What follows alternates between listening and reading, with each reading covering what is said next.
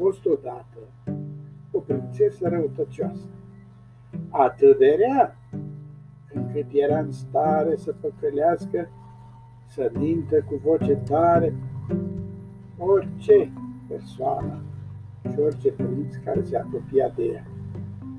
Până lăcomia ei nemărginită. Țea și lua orice de la oricine. Se folosea de aspectul ei pentru a obține cât mai mult în favoarea sa. Am uitat să vă spun că prințesa cea și avea ca părinți un măgar și o vulpe și fusese transformată în ființă omenească de muma pădurii, care nu a mai suportat răutățile ei. A transformat-o în prințesă și a dat drumul în lume să facă ce o vrea. Așa că prințesa a demenit pe rând mai mulți prinți, mai bogați ca ea. Și pe fiecare i-a lăsat cu averile înjumătățite, punându-i la cheltuieli mari și multe în favoarea ei. În timpul acesta, ea strămânându-și parte de parte. Prinții fiind oameni de onoare, nu se gândea că prințesa este o mincinoasă și o prefăcută. Ei credeau că își vor putea construi un viitor împreună cu prințesa, dar se înșelau. De câte ori prințesa reușea să rezolve o problemă pentru ea, care dădea speranță prințului de căsătorie, imediat se supăra. Și îl făcea pe prinț să renunțe la ea și la tot ce îi dăruise. Azi așa, pâine așa,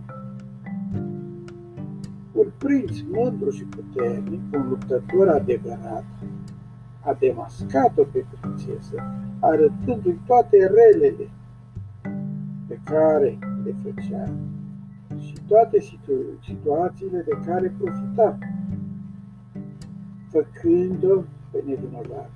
Acest prinț, care deținea și el puteri magice de care prințesa se folosea a rostit un blestem la fel ca muma păturii și a lăsat-o pe prințesă să-și continue călătoriile în lumea întreagă, așa cum o blestemase și muma păturii. Mergând prin toate colțurile lumii, mințind și păcălind oamenii, a ajuns într-o zi pe malul unei ape în care se oglindea un palat mare și a crezut că poate pune mâna pe stăpânul palatului, un prinț putre de bogat, frumos și foarte deschis.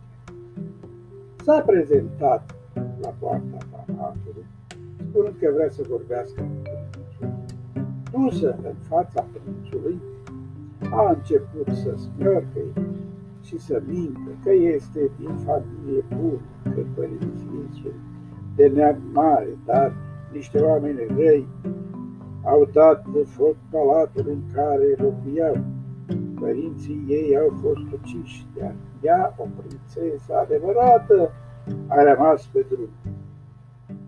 A cerut adăpost prințul, rugămintea de a-o lăsa să locuiască în castel până îi sosesc slugile credincioase cu care să-și poată continua Prințul a acceptat, i-a oferit o cameră în palat unde să stea și a plecat la dreptele lui.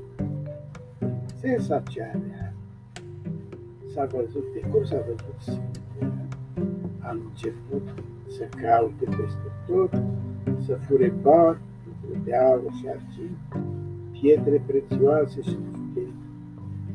Și a vrut să fugă, dar prințul a văzut-o și a dat seama că este o hoață și a blestemat-o, transformându-o într-o broască rioasă care trăiește și astăzi ascunsă prin grădină.